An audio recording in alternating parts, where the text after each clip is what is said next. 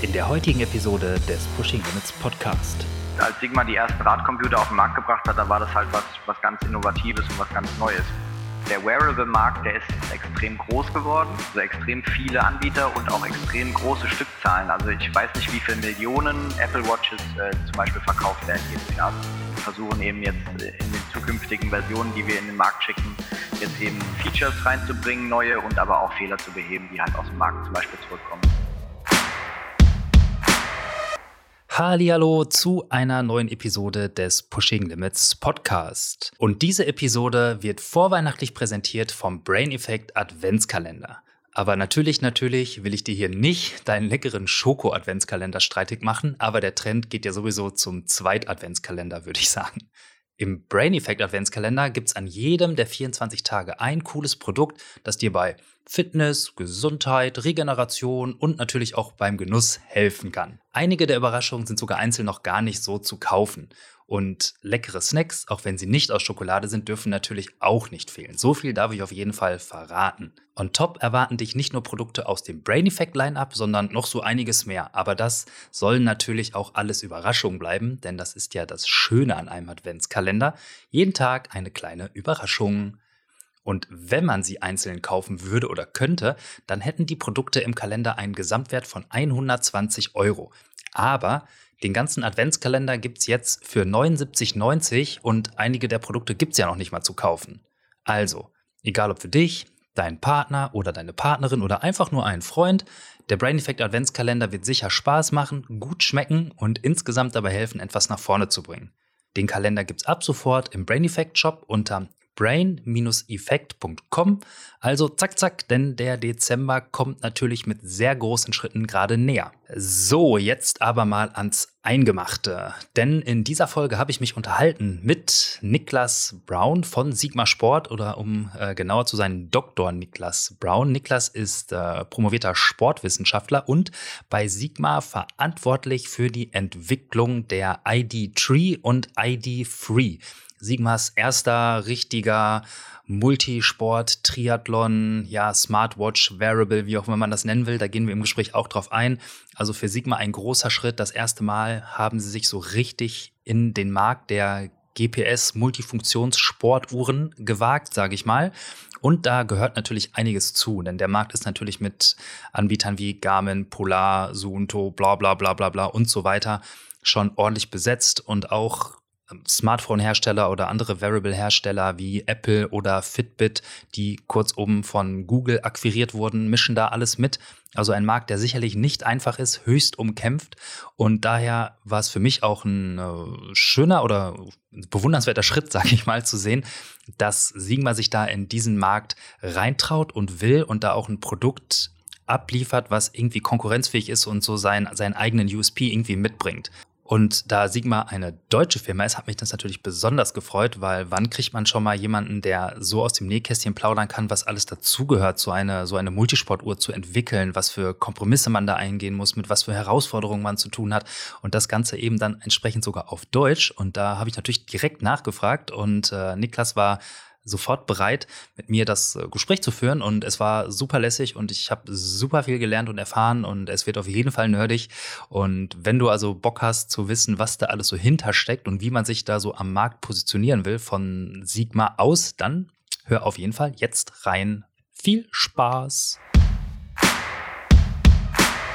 Du bist Produkt Produktmanager, Senior Produktmanager, habe ich gesehen bei äh, Sigma Sport, beziehungsweise es heißt Sigma Elektro GmbH. Genau. Was, äh, stell dich doch vielleicht einfach mal kurz vor, oder was kann man sich darunter vorstellen? Ja, das meiste hast du ja schon gesagt. Also ähm, ich arbeite für Sigma Sport jetzt seit drei Jahren. Sigma Elektro GmbH ist, glaube ich, der offizielle Name, aber ich ja auch bekannter, glaube ich, als Sigma Sport. Ähm, ja, die Firma gibt's ja schon eine ganze Weile in Deutschland, also äh, ich meine fast 30 Jahre. Und ähm, ja, wir, sind ja quasi aus dem Radcomputerbereich ganz bekannt, also gerade die Einstiegsradcomputer. Und ich bin eben seit drei Jahren in der Firma und ja, genau, bin jetzt seit einem Jahr auch Senior Product Manager da, also habe inzwischen auch schon einige Produkte für Sigma gemacht. Genau. Ja, ja, wir wollen ja heute so ein bisschen, oder das ist auch ja dein, dein Baby, nehme ich an, aus den letzten Jahren. Äh, ich tippe mal, da sind ja, es geht ja ein bisschen mehr als nur ein paar Wochen Arbeit rein. So Dinge über die, über die ID3, also über die neue Triathlon-Uhr reden und mhm. alles, was so ein bisschen dazugehört. Und du hast es auch äh, im, im äh, vorne, vorher, vor, vorher, vorhin äh, schon kurz erzählt, du machst auch selbst äh, Sport, auch irgendwie etwas ambitionierter. Erzähl mal, was, was treibst du da so? Ja, also ich habe ich hab selber auch Triathlon gemacht eine ganze Weile. Ähm, jetzt sagen wir mal, ich war nicht der talentierteste. Ich habe alles so einigermaßen hinbekommen, also konnte ganz gut schwimmen, Radfahren und laufen, aber es hat dann irgendwie sind dann die Leute an mir beim Laufen vorbeigelaufen. Das war immer ein bisschen frustrierend. Trotzdem habe ich das ganz gut durchgezogen. Das längste, was ich mal gemacht habe, war eine Mitteldistanz in Schweden. Das war ganz cool und äh, ja, sonst halt hauptsächlich olympische Distanz und kurze Sprints äh, gemacht. Und inzwischen bin ich eher so ein bisschen ähm, ja, outdoor-mäßiger geworden noch. Ich gehe halt jetzt inzwischen viel klettern und äh, ab und zu mal Kitesurfen, im Winter viel Skifahren. Also generell halt einfach aktiv noch weiterhin. Ja, Multisport äh, auf eine etwas andere Art und Weise, ja. Genau, so ungefähr. ja. nicht klassisch äh, Schwimmradfahren laufen, sondern einfach mal das Ganze ein bisschen äh, äh würzen mit anderen Sachen. Genau. Ist dann ist Klett Klettern oder Bouldern oder ist da irgendwie was was Spezielles oder draußen oder wie äh, was machst du da? Also tatsächlich eher Bouldern aktuell. Äh, liegt auch teilweise am schönen Hamburger Wetter und an den weniger Bergen. Also ich sitze aktuell in Hamburg. Äh, von dem her ist das ja die einzige wirklich sinnvolle Möglichkeit. Und manchmal, wenn es äh, die Zeit irgendwie zulässt, gehe ich auch mal in die Kletterhalle zum richtigen Klettern, aber das ist eher selten. Ja, das heißt, du hast auf jeden Fall gut Abwechslung in dem, was du machst. Ich finde, Klettern finde ich halt auch immer, immer noch irgendwie spannend. Habe ich ja. jetzt noch nie so richtig den Einstieg äh, reingefunden, aber es steht irgendwann mal an, hm. mal eine Runde äh, Bouldern zu gehen mit einem äh, Bekannten, der das auch äh, sehr gut macht. Da, aber eh, ja. irgendwann muss das, irgendwann ist es mal fällig bei mir. Ja, ja, das macht auf jeden Fall Spaß. Also es ist auf jeden Fall eine schöne Abwechslung. Ja, ja ne, das glaube ich. Es reizt mich auch irgendwie. Aber ja, ähm, was ich ja vorhin auch schon gesagt habe, ist, dass, äh, dass ich mich sehr freue, dass wir jetzt die Chance haben, mal zu quatschen, weil vor allem mit, mit Sigma ja jetzt auch dann ein, ein deutsches Unternehmen mit so ein bisschen so in den Markt der, ähm, ich sag, wie, wie nennt man diesen Markt, der, der Sport, Smart, Wearables, Uhren, wie definiert ihr das? Ja, also grundsätzlich ist es mal der Markt der Wearables für uns. Also wir, wir kennen ja eigentlich hauptsächlich die Radcomputer quasi in unserem Produktportfolio. Und ähm, was man aber auch nicht weiß, Sigma oder was viele nicht wissen, Sigma hat schon auch mehrere Jahre schon Pulsuhren angeboten. Also halt immer so in diesem unteren Bereich, das heißt mit Brustgurt, äh, hauptsächlich Training, Trainingssteuerung, halt mit Zielzone zum Beispiel, ähm, solche Themen. Das heißt, wir haben schon ganz viele Pulsuhrenmodelle auch vorher schon gemacht. Und äh, es ist aber dann tatsächlich so, wie du sagst, jetzt diese Uhren, also die ID3 und dazu gibt's noch ein Schwestermodell, die ID3. Die beiden Uhren sind jetzt halt sehr stark in diesen eher hochklassischen, ähm, ja, Multisport oder ähm, ja, wie auch immer man es nennen will, Wearable-Markt im Sportbereich. Ja, auf jeden Fall mit, mit deutlich mehr Funktionen und auch irgendwie äh, etwas aus, ausführlicher oder umfangreicherer Software und so weiter und so fort. Genau. Ähm, wie, wie ich das jetzt bisher so gesehen habe, ist es ja auch durchaus, äh, oder scheint es so zumindest so von außen, dass es ein neuer Bereich ist, der sich da für Sigma auch irgendwie auftut oder den, den ihr da jetzt geschaffen habt. Ähm, weil der Background ist ja eigentlich ein bisschen anderer gewesen, so wie ich es jetzt, also ich kann das natürlich nur aus äh, externer, ja. äh, höchstens äh, Kundensicht sehen. Zum Beispiel hatte ich äh, ganz damals an meinem ersten Rennrad habe ich mir äh, einen Sigma-Radcomputer geholt. Mhm. Das ist jetzt aber auch schon, also ist jetzt, keine Ahnung, äh, sechs, sieben Jahre her, würde ich sagen. Und da war es halt so ein klassischer, ähm, so, so ein kleines Ding mit einer Klopfzelle betrieben. Mhm. Ähm, wo ich dann Magneten dran hatte und so, das, das war sowas, ähm, wo für mich irgendwie Sigma so präsent und gesetzt war. Genau. Wie, wie ist denn da ja. so der, der Background? Ja, das ist eigentlich unser Hauptbackground. Also die Firma ist ganz groß geworden eigentlich mit diesem klassischen Radcomputer. Das heißt, so wie du gesagt hast, Knopfzelle drin. Das Ding läuft auch die nächsten fünf Jahre wahrscheinlich. Und ähm, ja, genau. ja, ich habe ein Magnet am Rad, ganz simple Technik ein, ein, im Prinzip. Ähm, aber als, als Sigma die ersten Radcomputer auf den Markt gebracht hat, da war das halt was, was ganz Innovatives und was ganz Neues. Von dem her ist es so quasi unser, unser klassisches Geschäft und da, da kann man wirklich auch sagen, macht Sigma auch weiterhin noch ähm, die größten, also die größten Umsätze laufen weiterhin über den klassischen Radcomputer. Da haben wir auch die größte Bekanntheit. Ähm, wir haben aber ja auch in dem, in dem höherwertigen GPS-Bereich, im Radcomputer-Bereich auch schon mehrere Produkte inzwischen äh, im Markt gehabt. Also das hat bei uns gestartet mit dem ROX 10 Ähm, das war so unser erster richtiger GPS-Radcomputer und inzwischen gibt es da ein paar ähm, Modelle, die de dem Ganzen gefolgt haben. Wir haben jetzt dann auch letztes Jahr ja noch den ROX 12 auf den Markt gebracht, ein sehr umfangreiches Navigationsgerät eigentlich fürs Radfahren. Ähm, und versuchen aber eigentlich mit unseren Produkten immer auch so dieses das Thema Preis-Leistung äh, in den Vordergrund zu stellen. Also das, das, das Ziel von Sigma ist nicht unbedingt der Technologieführer zu sein, also die, die, sagen wir mal, die Uhr mit den meisten Features zu haben oder die hochwertigste Uhr oder ähnliches, weil da können wir einfach nicht mithalten mit diesen großen äh, börsennotierten Konzernen. Ja, und du bist jetzt Senior Product Manager, das heißt, du bist äh, mit oder hauptverantwortlich für äh, das ein oder andere Produkt in, in gewissen Sparten und dann, dann frage ich mich dann, wie sieht, wie sieht irgendwie so ein, so ein Arbeitstag bei dir aus? Wie sieht so, wie sieht dein Alltag aus? Was, was macht man überhaupt als Product Manager? Ja, das ist ja je nach Branche, glaube ich, sehr unterschiedlich, dieser, diese Berufsbezeichnung. Also ja, also bei manchen ist es ja stark vertriebslastig, die, die sind irgendwie am Rumfahren und sind quasi wie ein Außendienstler unterwegs und kümmern sich irgendwie um ein Produkt, um das möglichst gut jemanden zu verkaufen. Dann gibt's andere, die, die arbeiten sehr stark marketingorientiert, soweit ich das weiß. Und bei uns ist es aber ganz stark in die Entwicklung mit eingebaut. Also als Produktmanager ähm, äh, bei Sigma hat man in der Regel irgendwie eine Sparte oder einen bestimmte ähm, Produktbereich. Also zum Beispiel arbeitet ein Kollege von mir an der Entwicklung einer, einer Radcomputergeneration wieder für das klassische Fahrrad, also der, unsere klassische Fahrradhändler Topline. Dann gibt es einen Kollegen, der arbeitet eben am, äh, an an dieser ROX, ROX 12 Thematik. Äh, dann gibt es jemand, der arbeitet an Uhren und so weiter. Also wir haben immer so diese kleinen Produktsparten. Wir sind aber im Prinzip ein ganz kleines Team. Also wir sind bei Sigma nur aktuell sind wir sechs Produktmanager die Vollzeit quasi dieses Produktportfolio aufbauen, was wir haben. Da gehört ja auch noch Beleuchtung dazu. Also wir machen ja auch Fahrradbeleuchtung und auch äh, so Stirnlampen fürs Laufen zum Beispiel. Stimmt, eine Lampe ähm, habe ich auch von jede, euch, fällt mir gerade ein, ja. Ja, genau. Und jede, jeder Bereich wird quasi von einer Person äh, umfänglich betreut.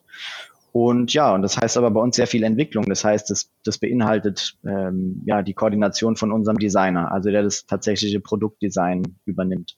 Das Koordinat äh, beinhaltet auch die Koordination, aber auch von unseren äh, Zulieferern. Also wir, wir können das ja alles nicht selber produzieren auch und äh, auch nicht vollumfänglich entwickeln, weil wir halt so ein, so ein kleines Team sind, sondern wir, wir outsourcen dann halt teilweise. Und die ganze Koordination mit den Asiaten, das ist viel, läuft viel in Asien, ähm, läuft auch über uns. Aber auch das ganze User Interface Design, die Schnittstellen zu den Apps, auch die Weiterentwicklung der Apps. Das heißt, welche Features kommen jetzt von einem Produkt als neue Anforderungen in die Apps rein? Ähm, Im Prinzip ist das das, was wir den ganzen Tag über machen. Ja, das heißt also so End-to-End-Verantwortung oder wie man das nennt für das Produkt. Weiß ich auch nicht genau, wie man das nennt, aber ja, im Prinzip sind wir für alles Ansprechpartner und koordinieren quasi die gesamte Projektentwicklung und den ganzen Ablauf. Und deswegen kann man so einen richtigen Tagesablauf irgendwie gar nicht so richtig beschreiben. Also es gibt nicht so das, das Tagesgeschäft, sondern es ist halt extrem abhängig auch von welcher, in welcher Phase man im Projekt gerade steht. Also ist man gerade im Design und entwickelt gerade eben die optische Komponente von dem Ganzen, ist man gerade im User Interface Design, macht da also sehr viel grafische Elemente mit einem UI-Designer zusammen oder ja, ist es dann eben ganz hart die elektronische Entwicklung, welche Komponenten packen wir in welches Produkt rein, wie ist es dann auch von der Kostenseite, also da sitze ich eben ja in allen Entscheidungen mit drin und koordiniere dann eben die entsprechenden Schnittstellen, so dass da das beste Ergebnis bei rauskommt, hoffentlich. Ja, klingt grundsätzlich nach einer Menge koordinativer Arbeit und nach einer Menge Verantwortung, ja. irgendwie die, die Enden alle zusammenzubringen, ja? Ja, genau, so kann man es sagen, ja. Ja, und wenn, über welchen Weg kommt man jetzt in so einen Job? Also wie, wie sieht das aus? Ähm, und ist ja vielleicht auch nicht was, was man irgendwie in der klassischen, ähm, äh, wie sagt man, in der klassischen äh, Beratung gesagt bekommt, wenn man, ja, genau, wenn man ja, jetzt genau. irgendwie, weiß ich nicht, in der Schule dann ist und dann hat man da mal so ein Berufsberatungsgespräch und sagt man, ja, Produktmanager für Variables im Sportbereich, das könnte hm. was für dich sein. Ähm, also, hm. so, also spaßig natürlich, aber wie, wie sieht so, so ein Weg irgendwie darin aus oder wie sah dein Weg dahin aus? Also ich kann ja auch sagen, wie so in, im, im, Team so unsere, unsere Historie so ein bisschen ist. Also die, die Produktmanager bei uns sind eigentlich in der Regel sind wir Sportwissenschaftler, das sind viele. Ähm, ähm, dann haben wir noch jemanden, der hat sowas wie Innovationsmanagement studiert. Also es sind unterschiedliche ja, Herangehensweisen. Bei mir ist es jetzt so, ich habe eben Sportwissenschaften studiert, war aber immer auch technisch sehr stark interessiert und auch was so ja, Training eben mit technologischen Hilfsmitteln, wie jetzt Radcomputer, Uhr, äh, Wattmesser, wie auch immer, ähm, äh, beinhaltet.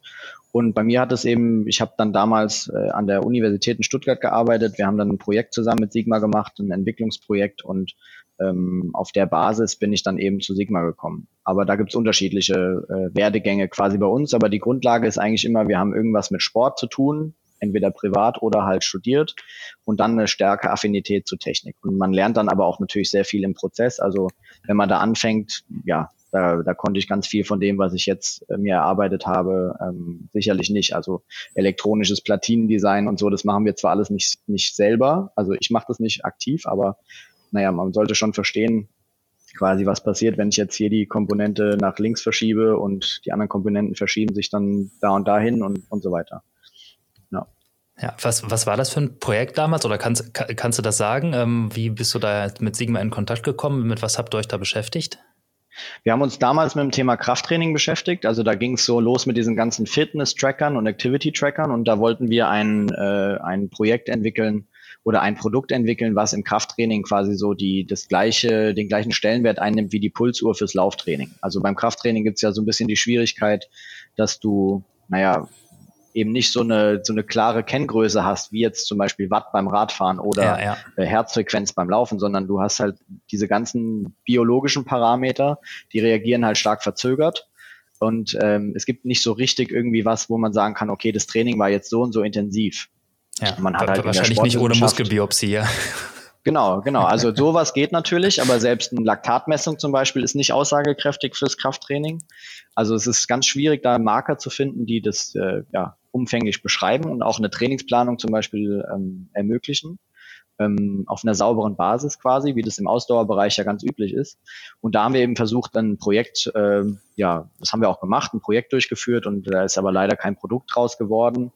Ähm, ja, weil weil eben ja der Fokus von Sigma eben da nicht so, so drauf lag damals dieses und das auch ein recht großes Risiko äh, wäre, in den neuen Markt einzusteigen.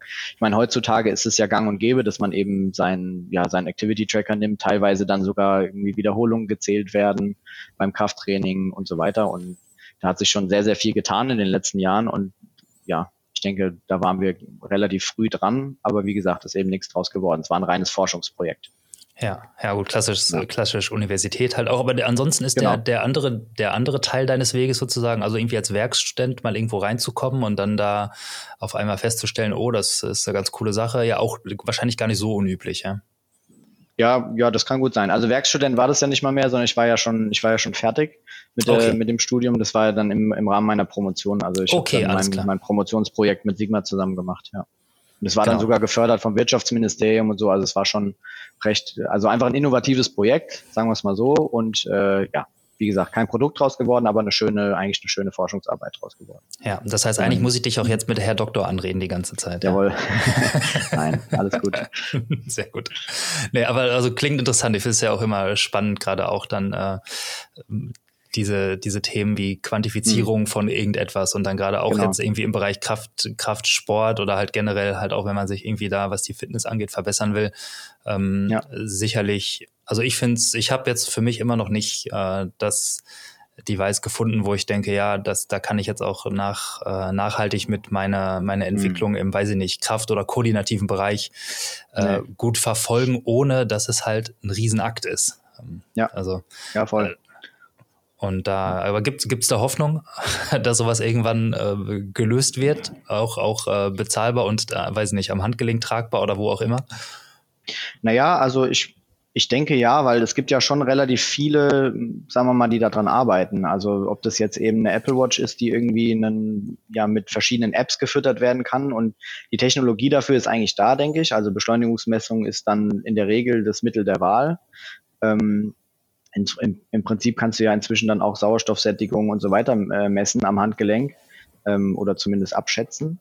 Ähm, ja, es ist aber generell einfach ein schwieriges, äh, schwieriges Betätigungsfeld, dieser Kraftsportbereich. Also ähm, auch Koordination, wie, wie, wie mache ich das überhaupt messbar? Ja, und das ist natürlich auch sehr stark von Tagesform abhängig und so weiter. Also da, da sind wir einfach, denke ich, in dem Bereich sehr, sehr viel weiter von entfernt noch als im Ausdauerbereich, wo es ja viele etablierte Messverfahren gibt, zwar auch teilweise zu diskutieren. Also ich meine Laktattests oder sowas, da kann man ja auch äh, ja, Doktorarbeiten drüber schreiben, über die ja. Relevanz oder Nichtrelevanz. Aber da gibt's dann ja äh, im Prinzip Goldstandards, die, die verwendet werden können. Die gibt's einfach, denke ich, auch aufgrund der Physiologie nicht in dem, im Bereich Kraft und Koordination. Ja, ja, da, dabei, also um vielleicht den, den, den Seitenschwenker noch zu komplettieren oder vielleicht noch ein bisschen auszuweiten, äh, da habe ich mich gefragt bei diesen Kraftsachen, ob die Messung nicht eigentlich eher ist, was irgendwie so auf neuronaler Ebene gemessen werden müsste. Also gerade diese koordinativen Sachen, ob das irgendwas ist, was man mhm. über, wie man Muskeln anspricht und äh, was, ob da nicht vielleicht sogar mehr im Gehirn passiert, was messbar ist, als äh, das, was vielleicht in dem, in dem Muskel, dass man irgendwie nur mhm. messen kann, wenn man irgendwie reinsticht oder sonst was. Naja, man kann, man kann ja ein Oberflächen-EMG machen vom Muskel. Das ist eine, eine Methode, die auch in der Forschung etabliert ist. Das ist mhm, halt okay. relativ aufwendig, weil die Haut natürlich äh, speziell präpariert werden muss. Also die wird so leicht angeschmirgelt mit so einem ganz feinen Schmirgelpapier, dass man die, die Hautzellen entfernt. Äh, die, ha die Haare werden rasiert und dann werden halt Elektroden exakt auf den Muskelbauch geklebt. Und dann kann man schon messen, quasi wie stark der Muskel anspannt. Aber da ist dann auch eben von Tag zu Tag, je nachdem, wo ich diese Elektroden platziere, und ich kann die auch nicht jeden Tag an die gleiche Stelle machen, sonst kriege ich da ganz schnell Hautprobleme. Ähm, äh, ja, kann ich dann schon was messen. Und da kommen auch wirklich äh, sehr valide Ergebnisse raus, aber das ist halt ja nicht wirklich nutzbar für den Trainingsalltag. Es gibt, soweit ich weiß, so Trainingshosen, die dann irgendwie oberflächlich dieses EMG ableiten. Aber ja, für den Standardgebrauch ist das halt, ja, Erstens ja. teuer und zweitens aufwendig. Also ich glaube, das, das setzt sich nicht so durch. Ja, klingt, ja. das müssen wir dann noch ein paar Jährchen warten. Aber gut, machen ja, wir da, machen wir auf den Schlenker mal den Deckel drauf. Ich finde es find ich auf jeden Fall spannend. ähm, ne, weil eigentlich wollen wir reden ähm, über die, über die ID Tree und dann äh, gehört ja irgendwie auch die ID äh, Free, Free, dazu. Genau. Und ähm, die ID3 hatte ich jetzt ja auch hier schon diverse Wochen äh, und sehr mhm. äh, ausgiebig getestet. Ich glaube wahrscheinlich eines der Geräte, was äh, das ich so ausgiebig getestet habe, wie selten irgendetwas anderes, oh. weil es noch, es war ja noch vor äh, vor Produktverfügbarkeit. Das heißt, auch die, mhm. die Firmware war noch äh, sozusagen letzte Beta-Version, da kamen dann mehrere Updates mhm. und so weiter. Dann wollte man ja auch noch mhm. so ein bisschen nachtesten. Hat auch sehr viel Spaß gemacht. Ähm, da, also da, da, da äh, kommt dann halt auch der, der Nerd in mir dann durch und dann tüftel ich da ein bisschen gerne. Und ähm, was ich mir übrigens gewünscht hätte, äh, was ich total klasse gefunden hätte, hätte es irgendwo die Change Notes zu den, zu den Firmware-Updates gegeben, sodass ich irgendwie sind, grob ja, gewusst hätte, was dran. sich ändert. Mhm.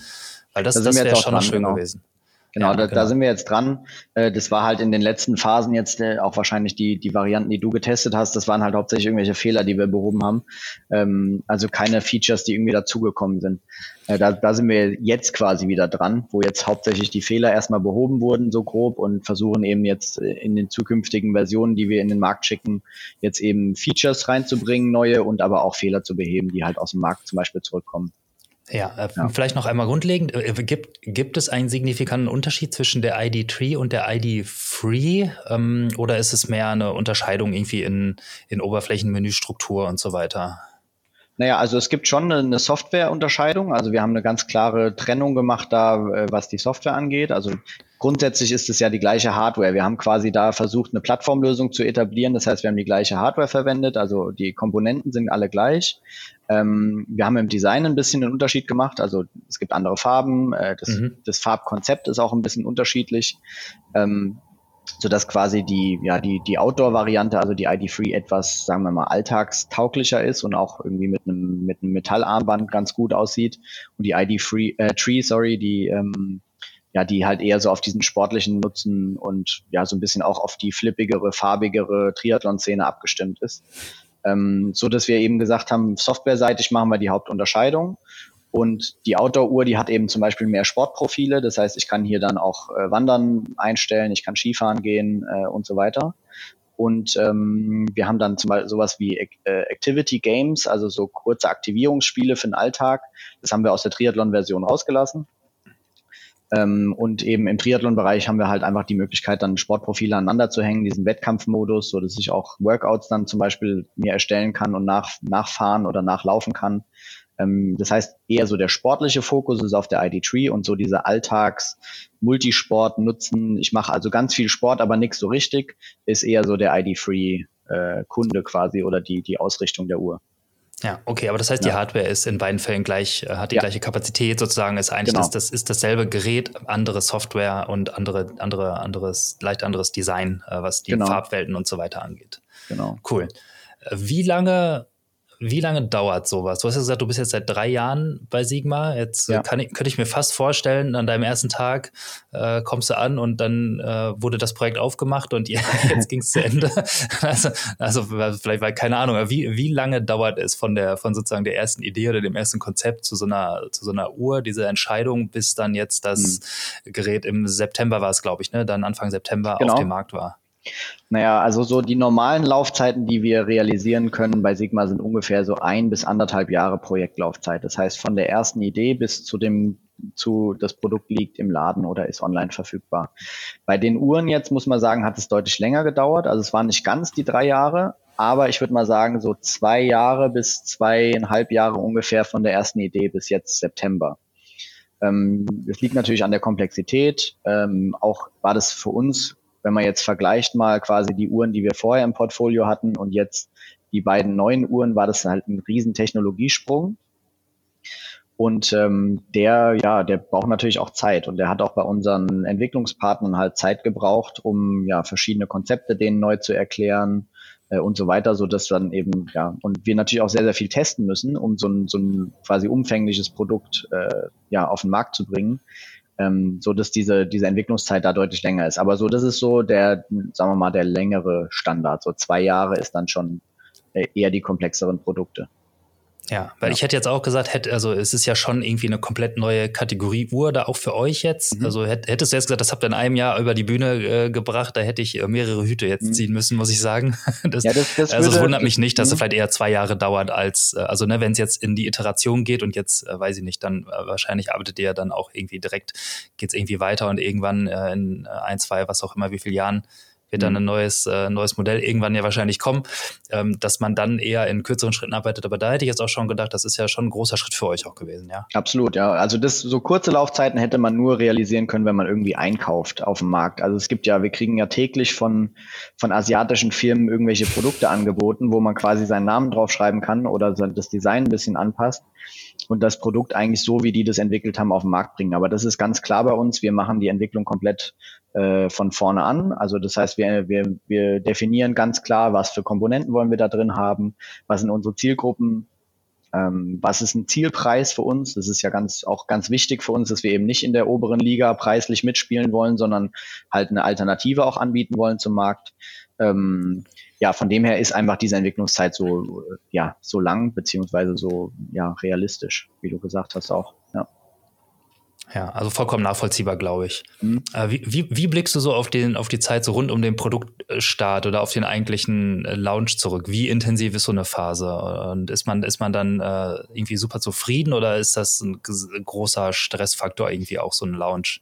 Na, das ist auf jeden Fall ein Stressfaktor. Also das, das stresst auch die ganze, die ganze Firma. Bei uns ist ja echt einfach so, wir sind halt einfach grundsätzlich ein kleines Team. Das heißt, wir sind in Neustadt sitzen 40 Personen ungefähr, die so diesen ganzen äh, Firmenapparat am Laufen halten. Ähm, das heißt, wir haben ein Marketing-Team irgendwie von, von drei oder vier Leuten. Und auch die, die sind dann natürlich voll unter Strom, äh, weil so Sachen wie, wie Blogger oder Journalisten eben äh, ja bei Laune gehalten wollen werden. Ähm, ja, so, so Heinis wie ich hier, ja. die kommen dann auch noch mit Ansprüchen genau, und die Feedback. Kommen dann, ja. Die kommen dann mit Fragen und dann ist man aber noch viel am anderen Sachen koordinieren und so weiter. Also es ist schon sehr, sehr stressig und vor allem, also ja, wir haben uns da jetzt keine Zeit gelassen, dass man sagt, ja, wir, wir, wir testen jetzt mal noch entspannt ein halbes Jahr und dann gucken wir mal, wenn alles dann so richtig ausgemerzt ist, dann gehen wir auf den Markt, weil dieser Markt, der, der bewegt sich ja sehr stark weiter und je später man quasi da drauf kommt, umso veralteter ist man quasi. Also wenn du, wenn du jetzt ein Produkt planst, dann ist ja die Planung, die du momentan machst, eigentlich fast schon veraltet. Also wenn du nicht diese Geschwindigkeit bringen kannst, wie jetzt ein Apple, der jedes Jahr ein neues Produkt rausbringt, dann äh, ja, musst du halt schon mal ein bisschen vordenken und dann äh, sind halt die, die, ja, die Projektphasen sehr intensiv in, insgesamt. Aber die, der Launch nochmal besonders, weil natürlich dann halt viele Sachen von außen dazukommen, dann steigt auch der Druck, weil man immer mehr Produkte irgendwie an Feldtester ausgegeben hat oder an äh, ja eben, wie gesagt, an Blogger und Journalisten und dann kommen da viele Rückfragen und dann kommen da vielleicht auch nochmal Probleme auf, weil da dann spezielle Sachen getestet werden und ja, die vorher nicht getestet wurden. Also es ist schon sehr spannend und sehr intensiv und deswegen war ich auch echt froh, als dann äh, wir auf der Eurobike dann die Uhren gezeigt haben. Ja. Ja, das, das, das glaube ich sehr gerne. Und ähm, es ist es dann ja auch, oder ich kenne es zumindest dann auch irgendwie so aus dem Agentur oder Software oder äh, wenn man Apps oder Webseiten baut, sonst mhm. so, es ist dann halt dass die Entwicklung und die ganzen Tests, die man intern macht, sind immer eine Sache. Ja. Aber wenn man dann was, äh, vor allem etwas, was man von null auf entwickelt hat, also was keine Iteration ist, wo man schon wusste, mhm. okay, beim letzten, beim, beim letzten Produkt hatten wir das und das und da hatten wir mhm. das, was wir besser machen wollten, das sind jetzt die Sachen, sondern wenn man so wirklich von null auf was baut, äh, dass es halt doch nochmal was anderes ist, als wenn man einfach nur die nächste Iteration von ja. irgendwas auf den Markt wirft. Ja. Definitiv, ja. Mhm.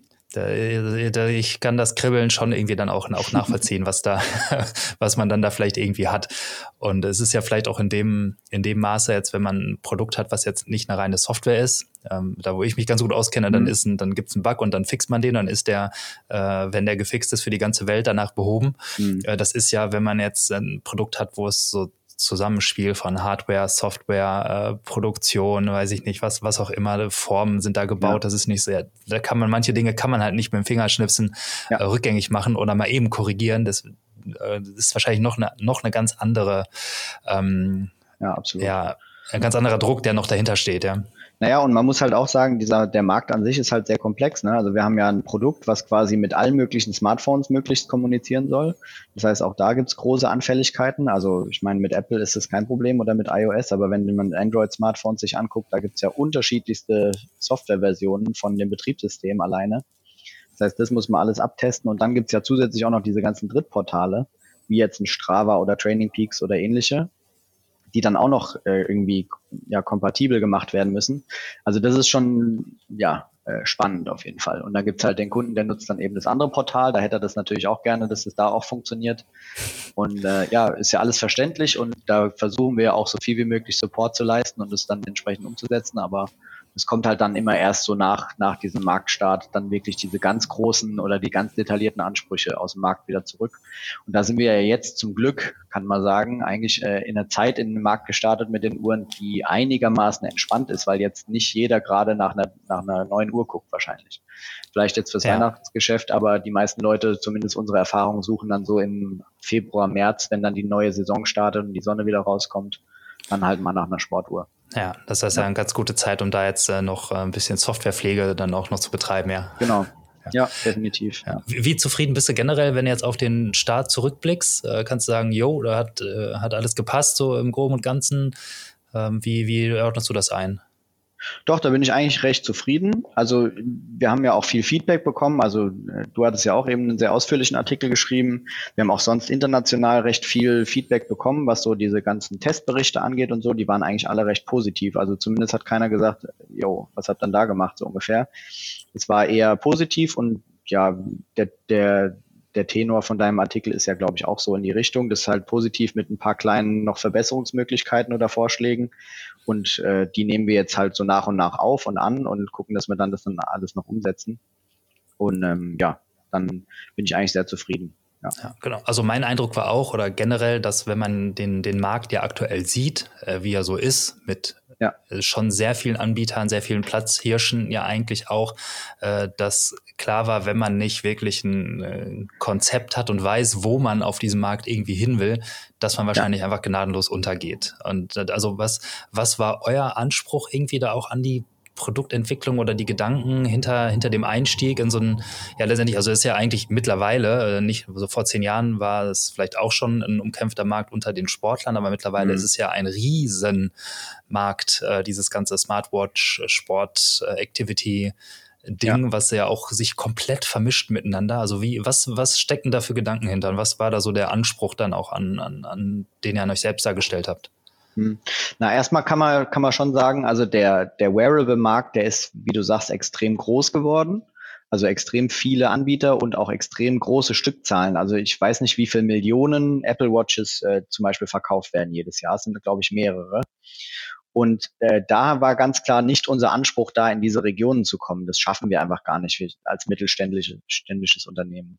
Aber wir haben halt gesagt, wir wollen definitiv eine solide Sportuhr bauen. Wir haben auch den Markt natürlich äh, sehr detailliert analysiert. Wir haben halt geguckt, was machen die ganzen Mitbewerber, wie sieht da das Portfolio aus. Was sind vielleicht auch Schwächen?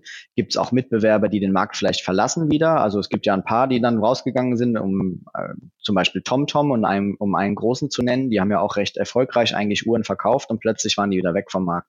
Und man kriegt jetzt noch so ein paar Restbestände, aber an sich gibt es diese, diese Sparte bei denen nicht mehr. Und wir haben eben geschaut, so was sind so Features, die da rein müssen in so ein Produkt wie wollen wir eher in Richtung Smartwatch gehen? Ja, da gab es im Markt ja auch so ein paar Experimente, zum Beispiel von Polar. Die haben ja die M600 rausgebracht als eine der ersten Smartwatches.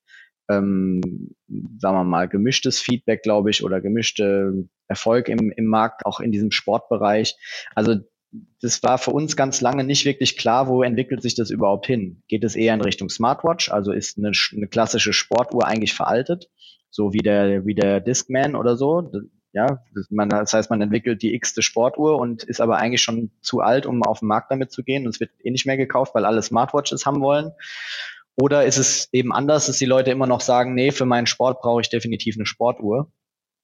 Und da haben wir sehr lange uns Gedanken zugemacht und haben eigentlich gesagt, wir versuchen oder wir wollen eine Sportuhr entwickeln, die spezifisch auch den, das Thema Sport angeht. Dafür suchen wir auch eine Hardware-Lösung, die, die für Sport Sinn macht. Also suchen halt nicht unbedingt das High-Class-Farbdisplay mit Touch, weil eben Touch beim Sport für uns auch keinen Sinn macht. Ähm, ja, ja, und für mich auch so absolut Pain. Äh, Touch ja, und ja. An, an der Uhr und im Regen mit viel Schweiß, wenn es noch kapazitiv ist. Also ich habe auch eine Apple Watch und ich, ich mag sie sehr gerne. Es ist eine tolle mhm. Uhr für den, für den Alltag, aber um Sport damit zu machen, die dann noch dabei zu mhm. bedienen, äh, ein Graus. Also jeder, der wirklich Sport macht und nicht nur äh, ein bisschen durch die Gegend äh, äh, läuft oder so. Also ja, Touch, Touch und Feuchtigkeit geht halt einfach nicht gut zusammen. Ja, und ich meine auch das Thema Akkulaufzeit. Also wenn ich jetzt eine sechs Stunden ja. Fahrradfahrt machen will und meine Apple Watch nehme, dann wird schon wird's schon eng. Ja, also da haben wir halt versucht, so einen Kompromiss zu finden, der halt sagt, einerseits können wir so smarte Features wie jetzt Smart Notifications zum Beispiel, sowas können wir anbieten. Wir, wir versuchen auch so gut es geht mit dem Smartphone zu kommunizieren. Das heißt, eben andere Apps zu unterstützen, wie jetzt Komoot zum Beispiel, um Navigationsfeatures mitzuverwenden ähm, und so weiter. Aber dass wir trotzdem spezifische Hardware-Lösungen vor allem auch finden für die Sportuhr. Und da ist eben das Display ein ganz wichtiger Faktor, das Bedienkonzept. Aber zum Beispiel auch, wir haben ja diesen, dieses äh, Smart Light mit drin, also so ein LED-Modul, äh, was dann halt blinkt zur Zielzone zum Beispiel. Ähm, und solche eben so spezifische Lösungen zu finden, die einerseits die Uhr ganz klassisch als Sportuhr auch erkennen lässt, äh, aber auch, ja, eben, wenn jemand die gerne im Alltag trägt, dann ähm, ja, dass, dass, dass es auch nicht jetzt so ein Klopper am Arm wird. Und wir kriegen halt auch viel Feedback, zum Beispiel, dass halt Frauen sich mal kleinere Uhren wünschen. Das sieht man ja auch im Markt, dass sich da viel äh, in die Richtung auch entwickelt, dass es immer mal eine X- und eine S-Größe gibt ähm, von verschiedenen Uhren. Und dass wir eben so ein, so ein ja, einfach ein sehr in vielen Situationen tragbares Produkt haben, was halt hau aber hauptsächlich für den Sportnutzen optimiert ist. Ja, also Größe ist ja. für mich auch immer so ein Ding. Ich mag es halt ja. auch nicht, wenn Uhren zu groß werden, auch weil ich jetzt nicht die, die äh, stabilsten, dicksten äh, mhm. Handgelenke habe und ich mag es auch einfach gerne, hier was Leichtes zu haben. Deswegen hatte ich da auch mal bewusst dann so Vergleichsfotos gemacht, so wie groß ist die Apple Watch daneben, wie groß mhm. ist da so eine, so eine Garmin 935 oder so. Mhm. Und da finde ich, dass das, das irgendwie passt schon. Ähm, und man muss ja auch sagen, oder beziehungsweise gibt's habt ihr irgendwie eine konkrete Beschreibung, ich, ich sag mal, für die, für die Lücke oder die Sparte im, im Markt, äh, wo ihr da rein wollt, wolltet mit der Uhr? Äh, kann man, kann man das mit ein paar ähm, Stichworten umreißen? Puh.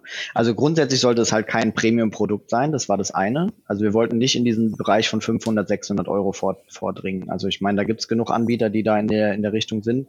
Das heißt, der Preis war, war, war sicherlich eine, ein Punkt. Wir wollten eine sehr robuste Uhr bauen, also die halt auch für den Outdoor-Nutzen halt ja passt und da halt sehr, sehr stabil ist. Ähm, also das klassische Thema, was wir eigentlich als Firma vertreten wollen, ist halt das Thema Preis-Leistung und das spiegelt sich, glaube ich, hier dann auch super wieder in dem Produkt. Ja, und da, das war halt der Hauptfokus. Ja, also da gebe ich dir recht, definitiv. Ähm, ist dann sowas, dass der, ich sag mal, Verkaufspreis oder UVP am Ende, ist das dann eine Konstante, die ihr euch irgendwie setzt am Anfang der Entwicklung sagt, so, das soll jetzt, das muss der UVP werden, weil da ist im Markt die Lücke, die wir sehen. Mhm. Ähm, und dann wird darauf hingearbeitet oder wie funktioniert das? So läuft es eigentlich, ja. Also normalerweise sagen wir quasi, wir haben so einen Zielkorridor ungefähr preislich. Das heißt, wir sagen, keine Ahnung, also Garmin ist mit den Uhren im Bereich, sagen wir mal, Laufen und äh, Outdoor sind die im Bereich 400 bis 600 Euro unterwegs und darüber.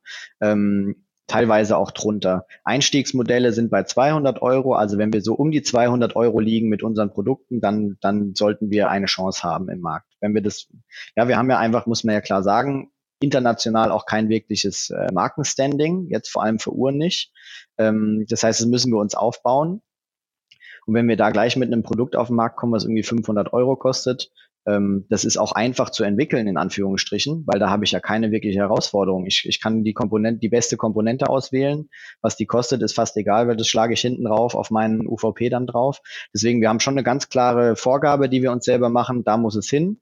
Und dann gibt es halt teilweise Kompromisse, dass wir ja dann doch das Produkt etwas größer wird nochmal, weil, ja, weil eben die Komponente XY zwei Dollar teurer ist oder günstiger ist oder wie auch immer. Also da, da ist der Preis schon meistens für uns sehr ja, dominant.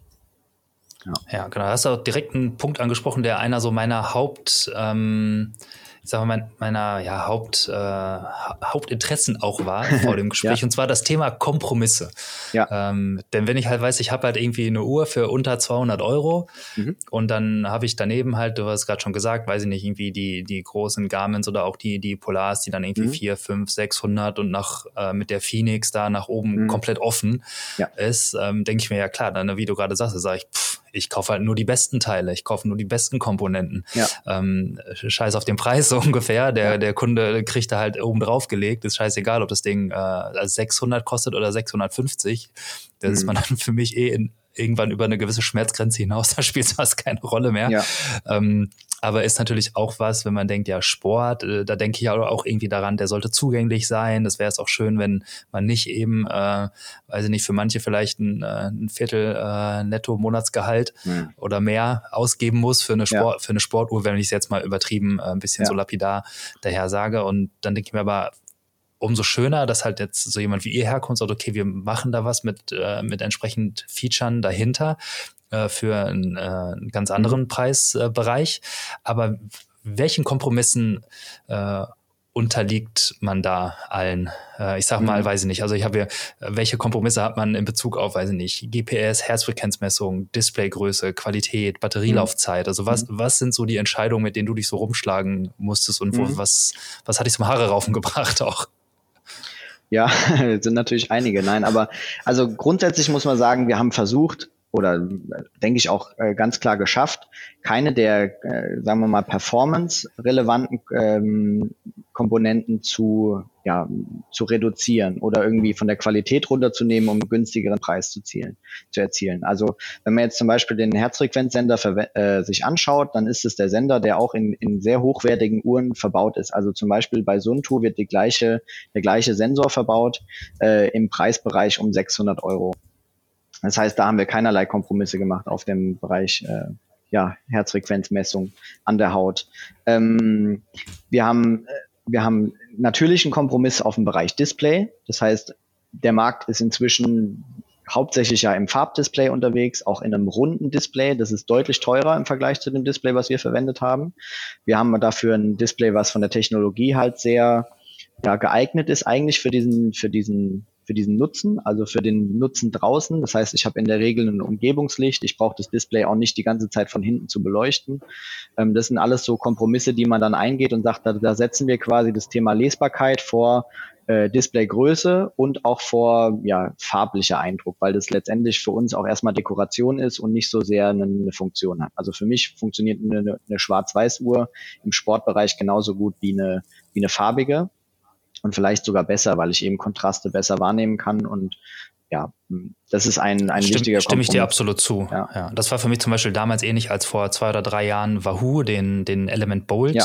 äh, rausgebracht hat oder das, den Element generell ja. äh, mit einem Schwarz-Weiß-Display und kein Touch, wo Garmin dann ja schon so ein bisschen da wieder auf dem Weg war. Wir haben überall Touch und Farbe. Ähm, aber dann hat man gemerkt, also das ist natürlich auf dem, auf dem Feature, also auf dem, auf dem, äh, auf dem Zettel mit den Features klingt es ja. natürlich viel besser. Ja, genau. Aber wenn man es dann mal wirklich benutzt hat, stellt man fest, ja, eigentlich ist so ein kontraststarkes Schwarz-Weiß-Display ja. äh, viel besser und Knöpfe viel besser zu bedienen und zu sehen, als halt ein etwas äh, leuchtschwächeres, kontrastschwacheres Farbdisplay mit einem Touch, was im Regen genau. nicht funktioniert. Genau. Ja. Ja, absolut, ja. Und also auch du hast das Thema GPS zum Beispiel angesprochen. Also auch da haben wir keine Kompromisse eigentlich gemacht. Wir haben da einen ganz hochwertigen GPS-Chip drin von einem namhaften Hersteller.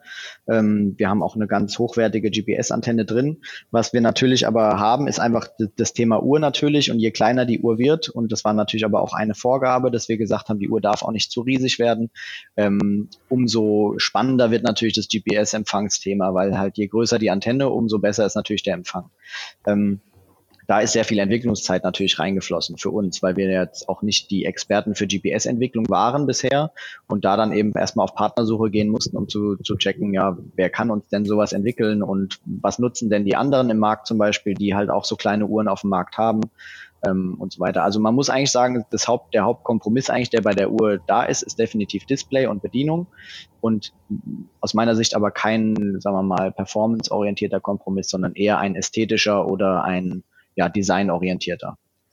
Ja, ja, Ich, hatte, ich hatte ja zum Beispiel immer ähm, hier in Düsseldorf zumindest, wo ich jetzt dann, äh, sage ich mal, rausgehe und laufe, ist halt äh, mhm. klassisch, hast du irgendwie vier, fünf äh, etagige ähm, Mehrfamilienhäuser, ja. die stehen dann links und rechts. Da hatte ich zum Beispiel immer so ein bisschen Schwierigkeiten mit der, mit dem, um das GPS-Signal mhm. erstmal initial zu finden und dann hat die Uhr gesagt, go. Und dann mhm. bin ich die erstmal auch losgelaufen, habe aber gemerkt nachher, dass, dass da hatte sie so ihre Schwierigkeiten. Ne? Habe ich dann zum Beispiel einfach noch eine Minute länger nach dem Go-Signal gewartet, mhm. ähm, hat es dann deutlich besser für mich funktioniert. Ähm, ja, das, das, das sind so Themen, die wir gerade noch optimieren. Also das ist was, was wir softwareseitig noch verbessern können. Wir haben halt äh, der, der Haupttest um, um die Haupttestumgebung, die wir bis jetzt gefahren sind, ist halt äh, quasi draußen. Also im Wald fürs Mountainbiken zum Beispiel oder für fürs Wandern, fürs fürs Trailrunning oder auch im ähm, ja einfach auf offener Fläche. In der Stadt ist natürlich klar, da, da, da nutzen so eine Uhr natürlich auch viele. Da haben wir aber den nicht den Haupttestfokus drauf gelegt, weil wir auch gesagt haben, wir haben letztendlich eine Outdoor-Uhr, die wird hauptsächlich auch irgendwie draußen verwendet. Ähm, und der Nutzen in der Stadt ist eigentlich der allerschwierigste fürs GPS. Also gerade die, die Gebäude, die du angesprochen hast, erstens schirmen die natürlich ab und ich brauche einfach vier Satelliten gleichzeitig, um eine gute Positionsbestimmung zu bekommen. Und was dazu kommt, sie reflektieren ja auch noch Signale. Das heißt, ja, ja das ist schon quasi die Königsdisziplin in der Stadt, eine super saubere Messung zu, hinzubekommen und ähm, da, ja, letztendlich scheitern da ganz, ganz viele von den Geräten und auch mit einer großen Varianz einfach. Also an einem Tag funktioniert es super und am nächsten Tag ist das Wetter vielleicht ein bisschen schlechter und an dem Tag funktioniert es auf einmal gar nicht mehr. Und das sieht man also aus meiner Erfahrung halt bei vielen Produkten im Markt generell. Und ja, wie du sagst, da, da ähm, ja, gibt es bei uns auch noch Verbesserungspotenzial, definitiv. Und da arbeiten wir auch gerade ganz, ganz intensiv dran, um zu gucken, dass wir da den, den Nutzen in der Stadt auch nochmal verbessern und auch die Rückmeldung zum Nutzer quasi optimieren, dass man weiß, okay, jetzt ist das Signal fix und ab jetzt kann ich auch loslaufen und dann ist die Position auch wirklich sauber. Ja, also da, da das ist halt ganz viel Feintuning. Ja. Ja, ne, glaube ich. Ist wahrscheinlich auch eines der Dinge, wo man auch sagt, ja, das ist jetzt hier das erste Modell dieser Serie, ähm, so, ja. wo, wo, man äh, die, die Liste der, äh, wie sagt man, der Firsts, also die Dinge, die man zum ersten Mal mit irgendeinem Produkt erlebt mhm. oder sonst was, die man erstmal äh, kennenlernen muss, sicherlich noch deutlich länger ist als bei einer Iteration dann auch, ja. Klar, ja. Ja, und aber auch da, das ist ja dann auch, weiß ich nicht, jedes Jahr äh, vor oder danach dem Frankfurt-Marathon ist ja auch so, liest man wieder in allen möglichen mhm. ähm, äh, Sportforen oder sonst was geht's dann rum, oh, die Uhren haben alle nicht funktioniert und weil es da halt auch die ersten äh, Kilometer mhm. erstmal durch die, durch die Hochhäuser geht, ne? Und ja. die dann natürlich ja. dann auch ihre Schwierigkeiten haben. Und gerade in der Stadt ist man dann natürlich so, immer so ein bisschen auf der, auf der Kippe. Dann läuft man um eine Ecke, dann sind vielleicht mal auf einmal zwei Satelliten ja. weg. Und dann genau. ähm, steht man halt irgendwie ein bisschen da. Ne? Aber ich kann es bestätigen, sobald man dann in einem bisschen offeneren Terrain ist, war halt dann die Messung auch super präzise. Und da habe ich dann auch nichts weiter auszusetzen gehabt, muss ich sagen. Gut, ja, schön zu hören. ja, genau. Also grundsätzlich glaube ich, ist euch da wirklich ein guter, guter Kompromiss gelungen und ne, für den, auch für den Preis muss man da wirklich den Hut ziehen. Also da. Ja, danke. Ähm, ja. Und gerade auch das, was ich vorhin meinte, so dass man halt das Gefühl hat, die es, es eskaliert so ein bisschen. Dieser, also es scheint ja es scheint ja der Markt da zu sein, die Leute scheinen das Geld zu bezahlen. Ähm, mhm. Aber ob ich jetzt überlege, also ich habe es auch schon mehr als 500 Euro für eine, für eine Sportuhr ausgegeben, aber das ist, also wenn man das mal so drüber nachdenkt, ist das schon irgendwie ein bisschen crazy.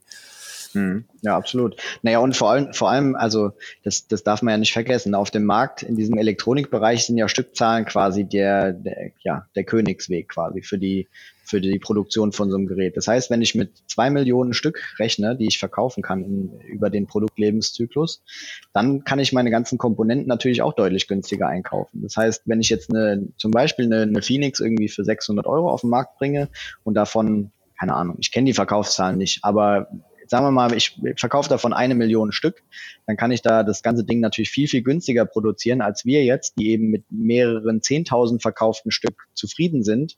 Ähm, ja, da, da, da haben wir quasi nochmal eine große Herausforderung. Also wir müssen halt gucken, dass wir eigentlich mit weniger Stückzahlen einen besseren Preis erreichen mit einer gleichen Qualität. Ja, also das ist eigentlich die Hauptherausforderung, die, die so in dieser Entwicklung für, für, für eine Firma wie Sigma äh, da ist, einfach. Ja, ja. Klick nach dem ja. Klacks, ja. ja, genau.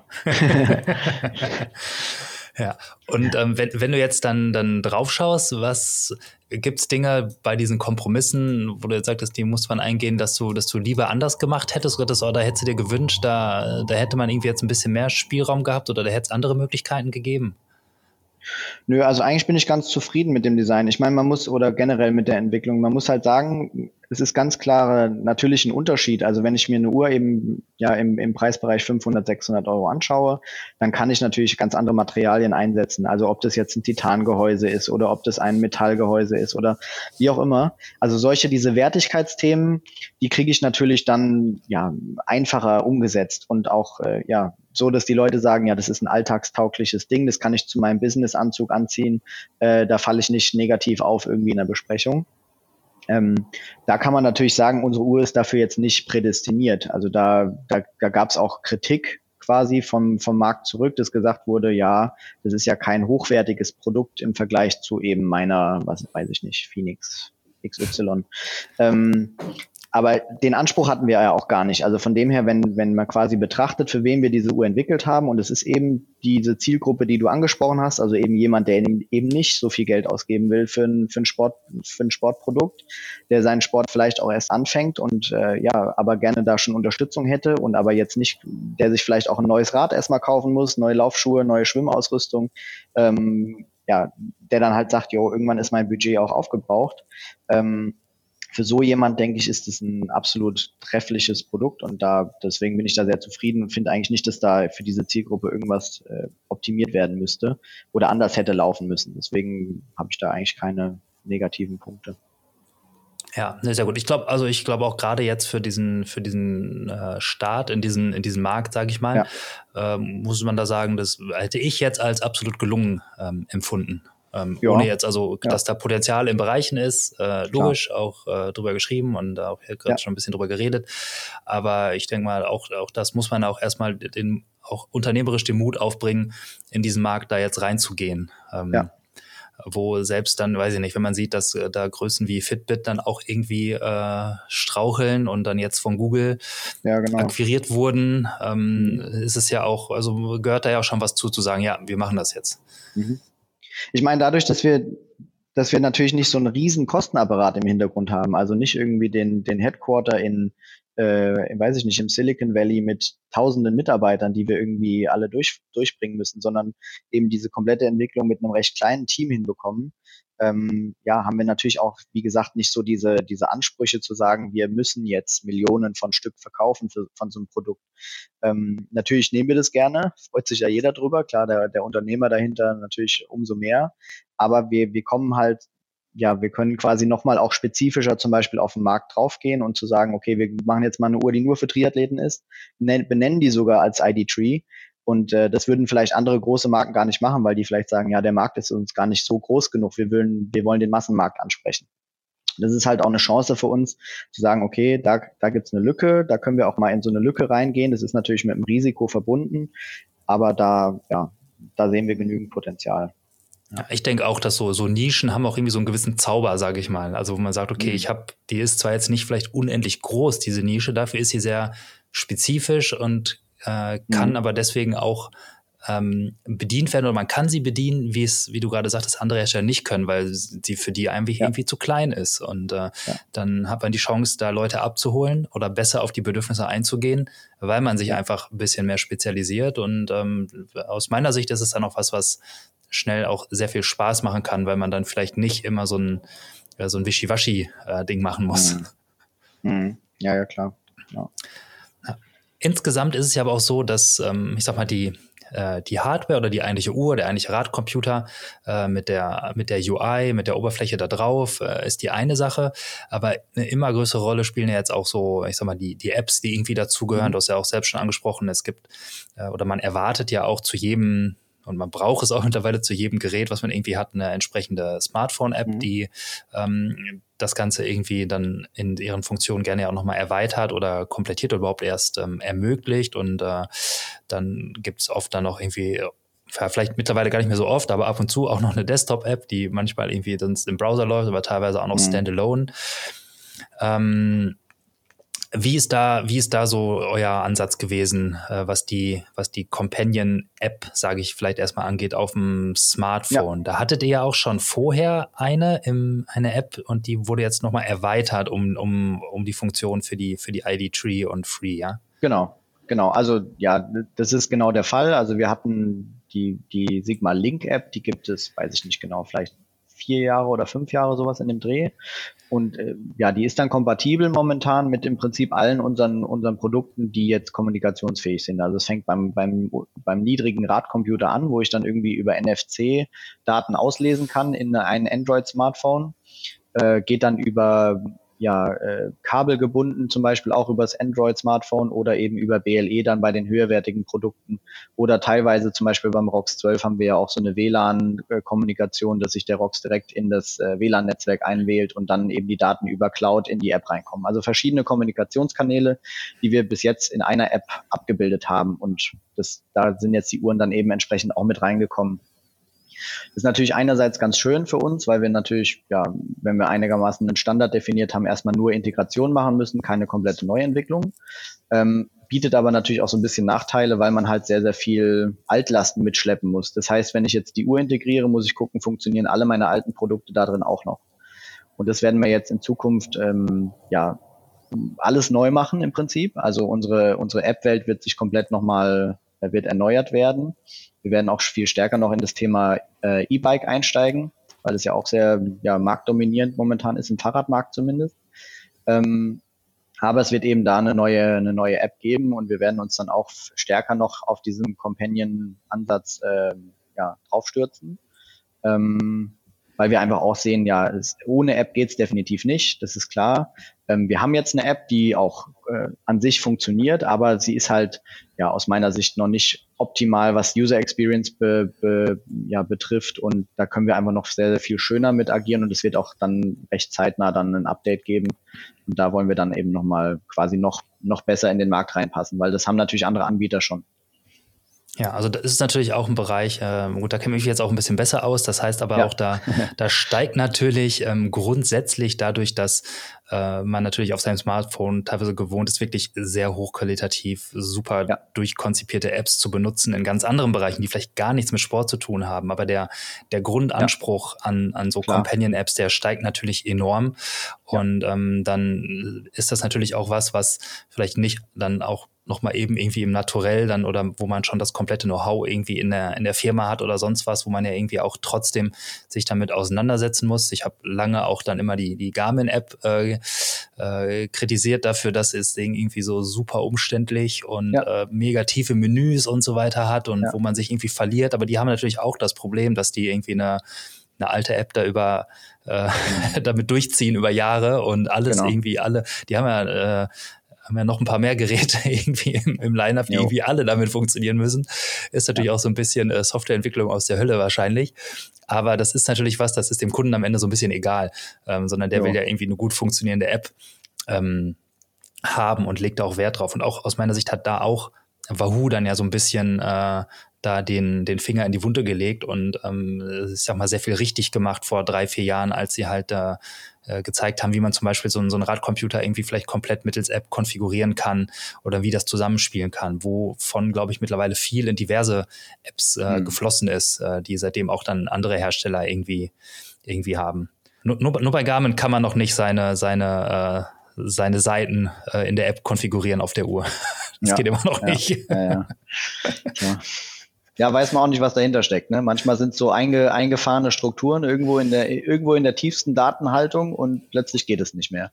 Ja, und da muss man ja, das ganze sind, System genau. neu stricken und äh, hat man ja jetzt zum Beispiel bei den Polaruhren auch gesehen, also die Vantage-Serie, da hieß es ja auch, die haben eine neue, ja, neues OS irgendwo im Hintergrund laufen.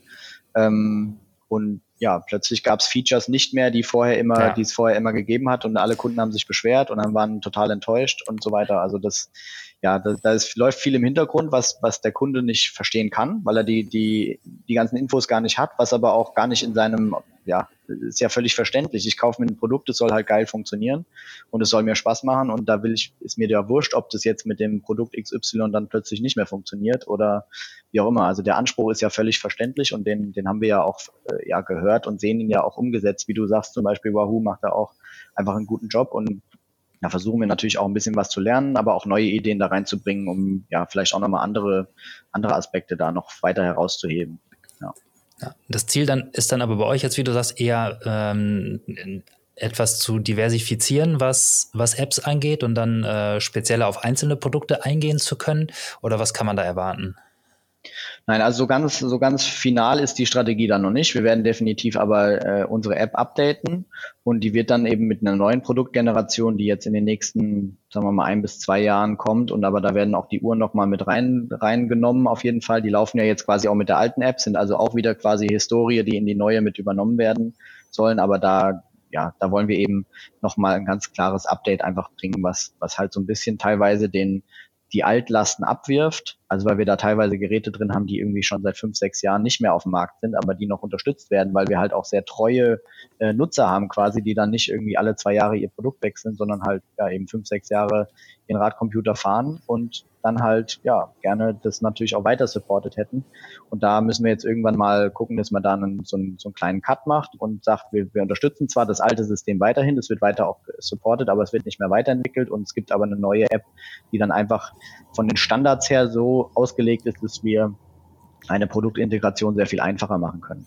Also ja. bisher haben wir quasi jedes Produkt neu integriert in die App, also hatte eine eigene Speicher, ähm, ja, Beschreibung und so weiter. Und ja, wir gehen jetzt dann halt sehr viel stärker auf Standards und wollen dann halt, ja, dass so eine Integration für uns auch sehr viel einfacher ist, um das auch mit dem kleinen Team eben schaffen zu können. Ja, ja. Ja, aber grundsätzlich klar, jeder Softwareentwickler wird nachvollziehen können, was es bedeutet, wenn man irgendwie immer wieder an einem, an einem, an einer Codebasis weiterarbeiten muss, ja. die 5, 6, 7 irgendwann ne, immer älter wird und man Altlasten mitschleppt ja. und das ist teilweise dann eine echte Herausforderung.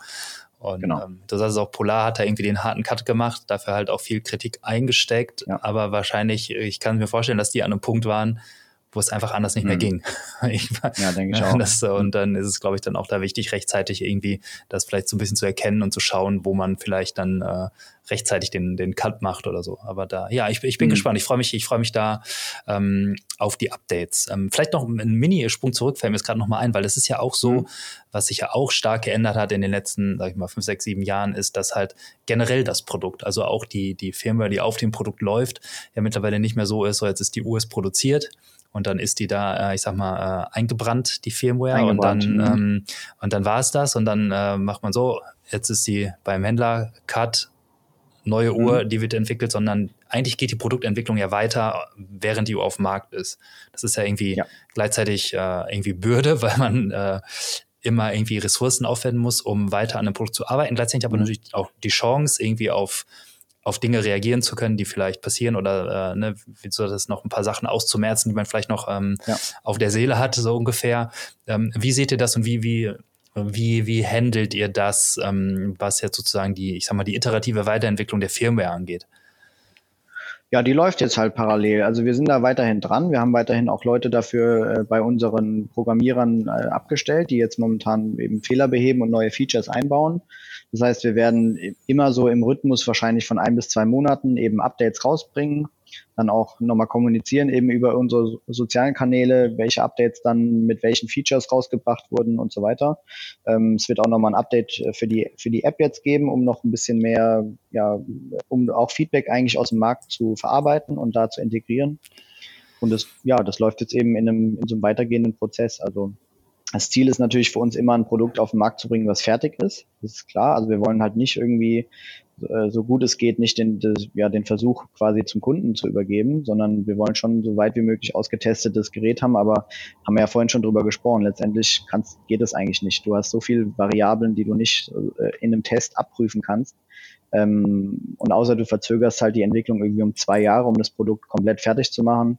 Ähm, ja, dann hast du immer diesen iterativen Prozess dann im Markt. Und wie du sagst, das hat ja auch viel Flexibilität als Vorteil. Das heißt, da kommt irgendeine neue Anforderung, es gibt irgendein neues Protokoll oder irgendeine neue, was auch immer. Und das kann ich dann aber dann äh, relativ zeitnah einbauen. Ja, und so gehen wir da eigentlich daran gerade. Ja, klingt auf jeden Fall gut. Da muss ich direkt auch kurz fragen. Ähm, vielleicht mhm. kannst du mir schon ein, äh, einen Hinweis geben. Und zwar, äh, konkret hätte ich eigentlich zwei Wünsche. okay. Und zwar ist das einmal die Option, nicht nur maximal drei, sondern vier Datenfelder auf, äh, auf der Uhr angeben zu können, auf den ja. Seiten für die, für die Sportaktivitäten. Denn drei ist bei mir immer genau eins zu wenig. Wenn ich äh, irgendwie ah. so, so, so, so, so, so ein Wettkampfinterface oder sowas habe, brauche ich immer vier. Mhm. Äh, und ähm, die Einstellung der Schwimmbadlänge fürs Schwimmen geht ja im Moment mhm. über die App. Ähm, mhm. Da ist jetzt bei die mir da zum Beispiel. Übers Gerät. Geht auch übers Gerät. Ah, okay, weil das habe ja, ich irgendwie, dann also hat sich das mir noch nicht erschlossen. Es gibt eine Funktion, die ist so ein bisschen versteckt, die, da haben wir jetzt auch nochmal dran gearbeitet, dass wir die nochmal besser beschreiben. Oder da sind wir gerade dran, weil die, die finden nicht so viele. Ähm, wenn du im Trainingsmodus die, die Plus-Taste gedrückt hältst für zwei Sekunden, dann kommst du in so ein Schnellmenü und da kannst du auch die Bahnlänge einstellen direkt. Ah, sehr gut, weil das ist da nämlich das, so das, das, das ein Ding. Hm. Ja. Da kannst du auch Sachen wie GPS aus und normal Sensoren koppeln, äh, also Sensoren verbinden, die, die du vorher gekoppelt hast, oder du kannst eine, eine spezielle Zielzone einstellen während dem Training. Das funktioniert alles über dieses Schnellmenü, aber das ist äh, in der Bedienungsanleitung zwar beschrieben, aber wenn man die nicht ganz genau liest, dann überliest man das vielleicht. da hätte ich die überhaupt mal lesen sollen. ich bin ja. der mehr so, ich bin der mehr so der äh, äh intuitiv unterwegs, würde ich sagen. Ja, ich, ich eigentlich auch, ja. Ich, ich sag dann halt auch, naja, steht doch in der Bedienungsanleitung, aber genau das ist das ist eigentlich. Man, man erwartet eigentlich schon intuitive Bedienung. Ist auch okay. Ja, da, da, muss ich aber auch sagen, da habt ihr auch einen guten Job gemacht. Also auch was die Menüs und so angeht, auch mit den Links-Rechts-Pfeilen und so weiter. Das also generell finde ich die Bedienung ähm, der ja, Uhr cool, sehr eingängig. Danke, ja. das, äh, das, das funktioniert auf jeden Fall für mich. Ähm, aber dann werde ich nach der Schwimmbadfunktion mal ausschalten, dann bleibe ich bei meinem vierten Datenfeld. Äh, da gucke ich mal rein, ja. Also da, da, da hast du wahrscheinlich sehr gute Augen, weil ich weiß nicht, ob das auf unserem Display funktioniert, so richtig, von der Größe ja, es, her einfach. Es gibt ja mal schon, es gibt ja mit einem großen und zwei unten gibt's ja schon. Ja. Und ich würde, es wird auch eins geben, wo auch zwei oben sind. Ähm, und, mhm. äh, aber ja, also klar, ich habe ich hab gute Augen und auch keine Schwierigkeiten und ähm, mhm. ist, äh, ist vielleicht auch was äh, eher eine, eine Spezialität. aber das habe ich mir mhm. gewünscht auf jeden Fall. Okay, ja, nehme ich nochmal auf. Habe ich auch gelesen, genau. Sehr gut. Nee, wunderbar. Und ähm, ich sag mal, also du hast jetzt auch schon gesagt, es gibt halt dann irgendwie eine, auch eine laufende Weiterentwicklung, ja. ähm, was, was die Geräte angeht. Ähm, wie, wie kann man oder wovon kann man ausgehen, was, was passiert bei euch jetzt da so in nächster Zeit? Womit kann man irgendwie äh, rechnen? Was für, ich sag mal, was für, weiß ich nicht, Produktzyklen äh, habt ihr auch irgendwie im Hinterkopf? Wann, also die eine ist jetzt gerade draußen, aber wenn man jetzt sagt, so wie, wie mhm. lange soll so eine, so eine Uhr leben und ist die Plattform so, so langlebig, dass man eventuell auch komplett neue Software drauf ausrollen kann, ganz neue Features mhm. und die hat erstmal Bestand oder wie ist da so die Planung? Ja, also da, da sind wir natürlich so ein bisschen, ja, da, da leben wir natürlich einerseits von unserer Größe oder ja eben nicht vorhandenen Größe, dass wir da sehr flexibel reagieren können. Das heißt, wir haben jetzt nicht die, die, sagen wir mal, die Hardware-Plattform, die jetzt auf alle unsere Produkte funktionieren muss, weil ja da extrem viel Entwicklungsgeld reingeflossen ist oder wie auch immer. Sondern da, da ist es so, dass wir ja das sehr flexibel auch anpassen können an den Markt. Also wir haben normalerweise so, so Produktlebenszyklen von ungefähr zwei bis drei Jahren. Das ist so der, ja, der Standard. Bei den Uhren ist es jetzt aber so, dass wir halt gucken, erstmal, wie funktioniert das Ganze? Kommen wir in diesen Markt rein? Da wollen wir natürlich sehr viel noch äh, vertriebsmäßig und marketingseitig investieren. Ähm, Und wenn das weiterläuft, dann wird sicherlich auch nochmal eine, eine Neuentwicklung oder eine, eine Weiterentwicklung der Uhren äh, geben. Und dann muss man halt nochmal gucken. Es, also zum Beispiel kann es sein, dass man dann sagt, man, man geht nochmal auf eine Performance-Optimierung, dass man eben zum Beispiel die Batterielaufzeit erhöht, dass man vielleicht die Weiterentwicklung im Markt nutzt, um zu gucken, gibt es Batterien, die noch besser sind, gibt es vielleicht Komponenten, die noch kleiner sind, sind damit wir wieder mehr Batteriekapazität in das gleiche Gehäuse reinbekommen. Ähm, das sind so die Überlegungen, die jetzt momentan für, die, für den Uhrenbereich anstehen. Äh, ich habe ja schon gesagt, wir werden uns, was die Radcomputer äh, betrifft, auch sehr stark nochmal in Richtung E-Bike ausrichten. Das heißt, wir werden da versuchen, dass alle Radcomputer, die wir jetzt auf den Markt bringen, also im höherwertigen Bereich auch E-Bike kompatibel sind, dass wir da äh, diesen, diesen Markt ansprechen können und dass wir da auch ja so ein bisschen die Marktentwicklung mit aufnehmen. Also da sehen wir ja inzwischen auch im Radcomputerbereich eben sehr viel Farbdisplay, sehr viel Touch und so weiter. Wir haben im ROX 12, wie gesagt, ja auch schon ein touchfähiges Gerät mit Navigation. Das wird auch unsere ja unsere quasi Benchmark bleiben, also unser Top-Gerät. Und wir werden dann aber unseren den Markt, den wir vorher ähm, schon bedient haben, mit, mit Geräten, die quasi unter dem ROX 12 sind, den werden wir jetzt nach und nach erneuern. Also auch da haben wir dann so diese Zyklen von ungefähr drei, zwei bis drei Jahren, je nach, je nach Produkt. Ja, ich meine, klingt ja eigentlich relativ ähnlich, wie es andere zum Teil dann irgendwie auch machen.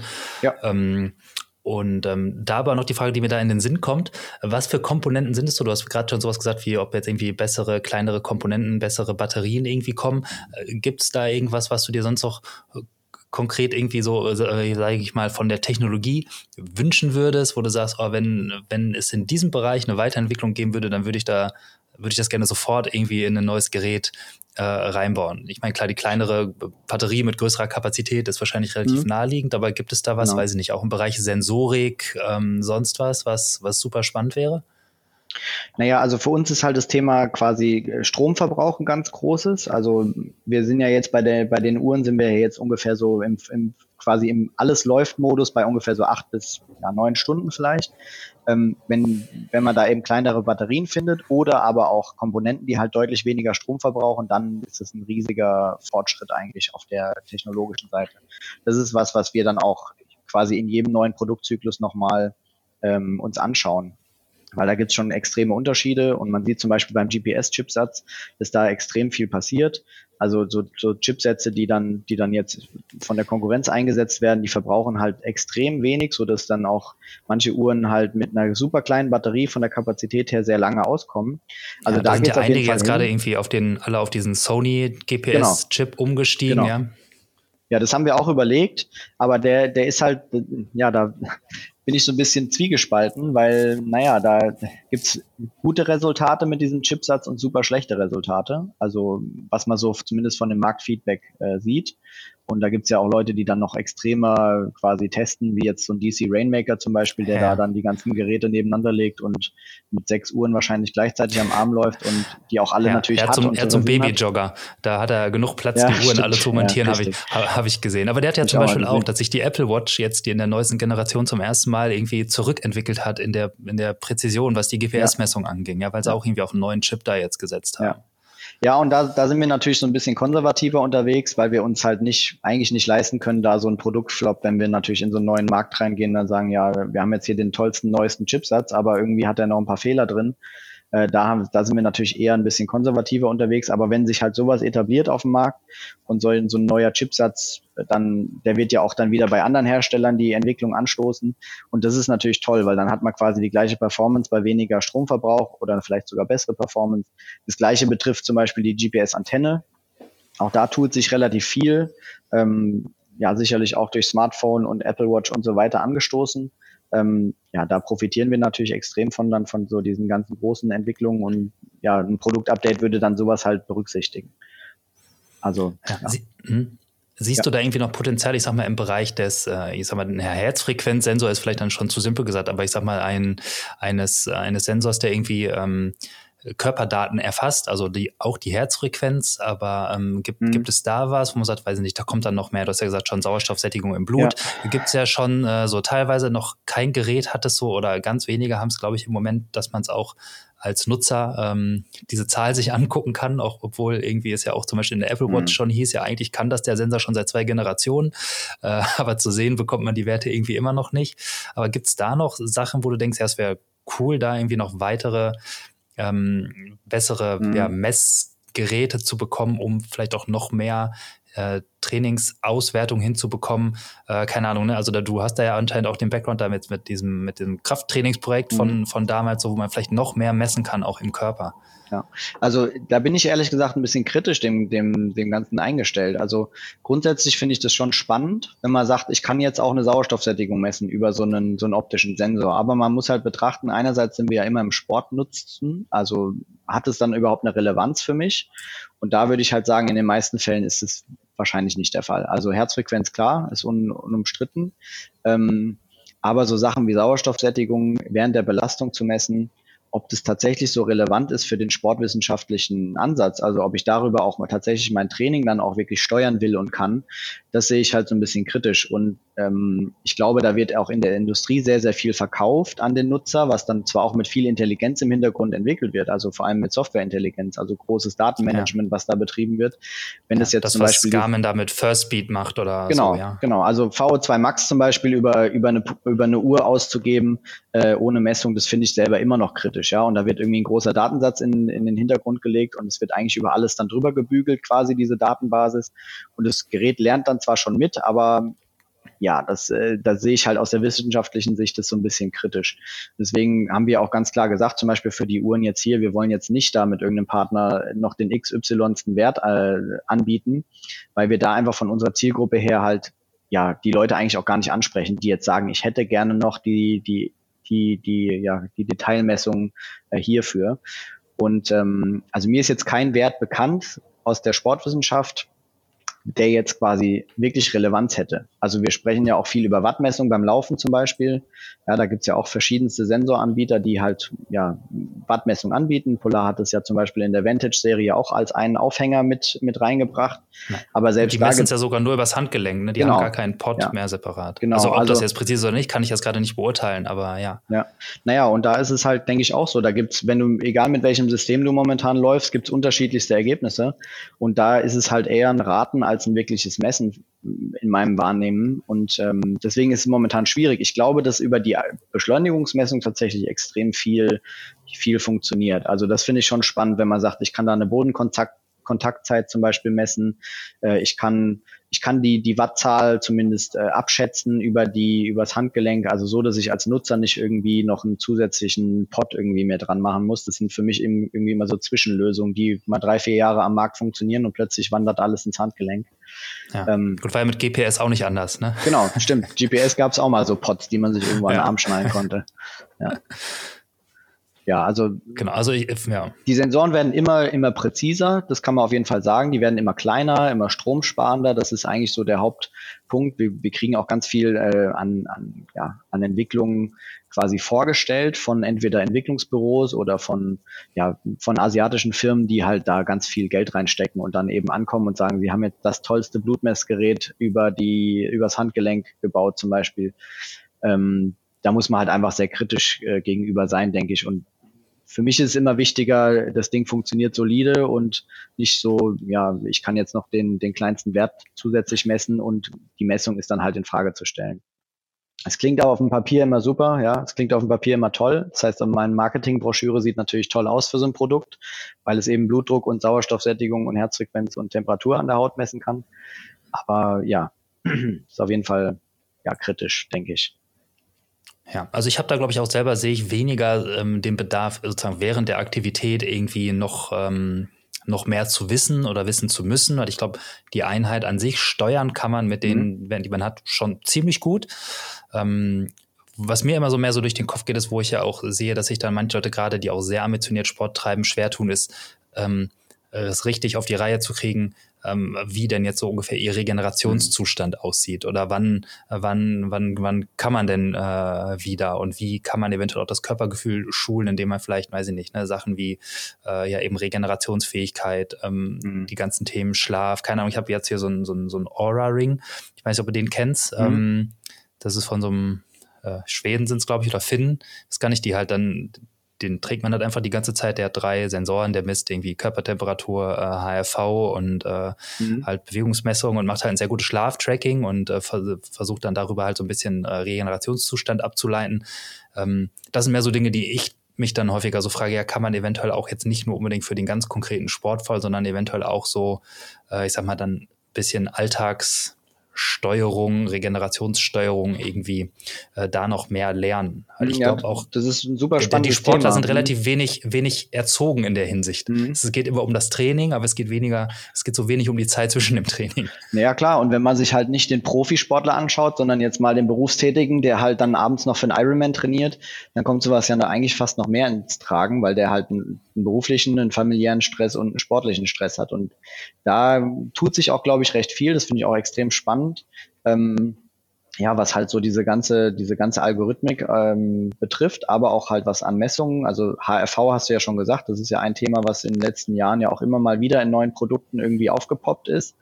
Und äh, ob es jetzt Brustgurte sind oder ja oder Uhren oder Ringe oder wie auch immer, da gab es verschiedenste Produkte schon dazu. Und das finde ich schon spannend, das beobachte ich auch sehr intensiv. Da habe ich nur keine, ja, also für, für quasi jetzt nochmal aus der Sigma-Sicht gesprochen, ist es momentan für uns erstmal nicht so interessant, weil das halt sehr, ja, quasi fortgeschrittene Algorithmik bedarf und sehr viel Entwicklung natürlich auch im Hintergrund. Aber aus der, meinem persönlichen Interesse definitiv, ja. Ja, ist dann wahrscheinlich auch eher was, was, wenn man dann eher mit einem Partner äh, ja, hinbekommt, absolut, weil das ist genau. ja nicht was, was man sagt, oder setzt sich jetzt einer mal eben hin und äh, denkt sich mal eine, äh, irgendwie ein paar Formeln und ein bisschen, ein bisschen Logik aus und dann hat man das, sondern das ist ja oft auch basiert. Also bei Firstbeat, mit denen habe ich mich mal ähm, auf der Medica hier in Düsseldorf ist mhm. ja immer diese, diese Medizinmesse, da sind die dann ja. auch äh, mal etwas länger unterhalten und da steckt ja ein riesen Pool an Daten, sehr viele Wissenschaftler, die daran arbeiten ja. und ähm, äh, die aber auch ganz spannende Sachen haben, wie irgendwie so ein, die haben dann so ein, so ein Ansteck-EKG, damit macht man dann 30 Minuten Spaziergang und äh, daraus können die dann äh, mit diesem, mit dieser, mit dieser äh, Zwei-Wege-EKG-Messung, äh, können mhm. die dann schon relativ präzise die V2 Max berechnen aus einem 30 mhm. Minuten Spaziergang. Das fand ich ganz spannend, muss ich sagen. Aber das sind halt so Sachen, die macht man halt nicht noch nebenbei, ne? Also. Ja, eben. Also da, da muss man sich schon spezifisch drauf äh, ausrichten. Ich meine, das sieht man ja auch in der Konstellation Garmin und Firstbeat. Da ist es ja auch schon so, dass Garmin sagt, das können wir nicht selber entwickeln. Vermute ich mal, dass sie das so sagen. Und wir gehen auf einen etablierten Partner, die halt sich darauf spezialisieren. Und ich denke mal, darauf, da wird es auch drauf hinauslaufen, dass es quasi immer spezifischere Angebote gibt und man sich dann entweder als Nutzer selber irgendwie aus verschiedenen Töpfen bedienen muss. Ich glaube, so diese eierlegende Wollmilchsau, die wird es da nicht so richtig geben. Also man kann dann viel zwar integrieren, in eine Uhr zum Beispiel, aber wenn ich dann halt doch irgendwie beim, ja, weiß ich nicht, beim Schlafen einen speziellen Anspruch habe, nochmal die Regeneration zu oder Ernährung aufzunehmen zum Beispiel, das sind ja auch wichtige, wichtige Faktoren. Also das ist schon schwierig und ich meine, letztendlich versuchen wir immer mehr den, den klassischen Trainer irgendwie durch was Elektronisches zu ersetzen. Das ist ja irgendwie so der Anspruch. Vorher habe ich das, vor ein paar Jahren hat man das alles mit seinem Trainer besprochen als, als aktiver Sportler oder hat sich halt viel eingelesen. Und jetzt ja, hofft man immer darauf, dass das halt aus dem elektronischen Gerät irgendwie rauskommt. Das ist ja auch ein spannender Prozess, aber irgendwie ist es dann halt so, dieses Wissen dann quasi wirklich in, in technologisches Wissen zu überführen, das glaube ich ist halt echt die Schwierigkeit aktuell. Ja, das sind dann auch die Momente, wo man feststellt, die Menschheit ist doch noch ganz schön weit entweg von wirklicher künstlicher Voll. Intelligenz. Ja, absolut. ja, ja. ja, ja, vielleicht so zum, zum, zum wirklich zum Abschluss. Ähm, was ist das, worauf du dich jetzt so am, äh, am meisten äh, äh, freust bei Sigma in nächster Zeit? Was ist so dein nächstes äh, Herzensprojekt oder wie auch immer man das nennen mag? Na, ich freue mich auf jeden Fall auf dieses das Update, was ich gesagt habe von der App. Das wird auf jeden Fall, glaube ich, richtig cool, weil da, ja, da, sagen wir mal, ist auf jeden Fall aus meiner Sicht das größte Potenzial da, dass wir da User Experience einfach super weit nach vorne bringen und äh, ja, echt auch ein schönes Produkterleben damit erreichen da freue ich mich auf jeden Fall drauf. Und die Projekte, die ich habe, die sind ganz, äh, ganz spannend aktuell. Da kann ich jetzt nicht so viel dazu sagen. Das, äh, da würde ich Ärger bekommen.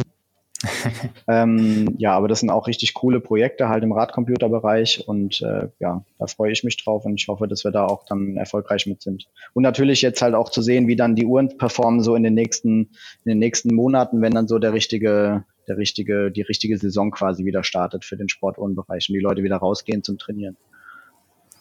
Ja, das, das klingt doch gut. Und äh, ich hoffe oder gehe auch mal davon aus, dass ich von den Radcomputern dann entsprechend äh, irgendwann zeitig auch mitbekommen werde. Da freue ich mich dann auch yes. schon drauf. Und ähm, ja, dann sage ich auf jeden Fall schon mal äh, fettes Dankeschön an dich. Ja, ebenso. Vielen Dank. War ein sehr nettes Gespräch. Ja, so sieht's aus. So eine GPS-Sportuhr zu entwickeln, die sich dann am Markt behaupten kann, ist anscheinend überhaupt nicht so einfach. Und von daher ziehe ich nochmal meinen Hut da vor Sigma, sich da in diesen Markt zu wagen. Und ich glaube, sie haben einen äh, guten ersten Schritt in den Markt gemacht und äh, wie wir gehört haben, sind sie ja dran, da auch weiter Gas zu geben und auch die bestehende Uhr weiter zu entwickeln über Software-Updates. Da bin ich jetzt mal gespannt, was da so in den nächsten Wochen kommt an Firmware-Updates. Werde ich auf jeden Fall auch nochmal einen Blick werfen. Aber nochmal ein dickes Danke da an Niklas für das Gespräch und wenn dir das gefallen hat, dann Empfehle diese Episode doch zum Beispiel einfach mal einem Freund oder einer Freundin weiter, schick sie einfach weiter oder lass uns eine Bewertung da in der Apple Podcast App zum Beispiel oder einen Kommentar auf Facebook oder schreib uns vielleicht, wenn du dir irgendwie Themen wünschst oder sonst was auf dem Herzen hast oder oder oder oder lass es auch einfach sein, hab eine gute Zeit, sei sportlich fleißig und ja, lass es dir gut gehen. Also dann, ciao, ciao.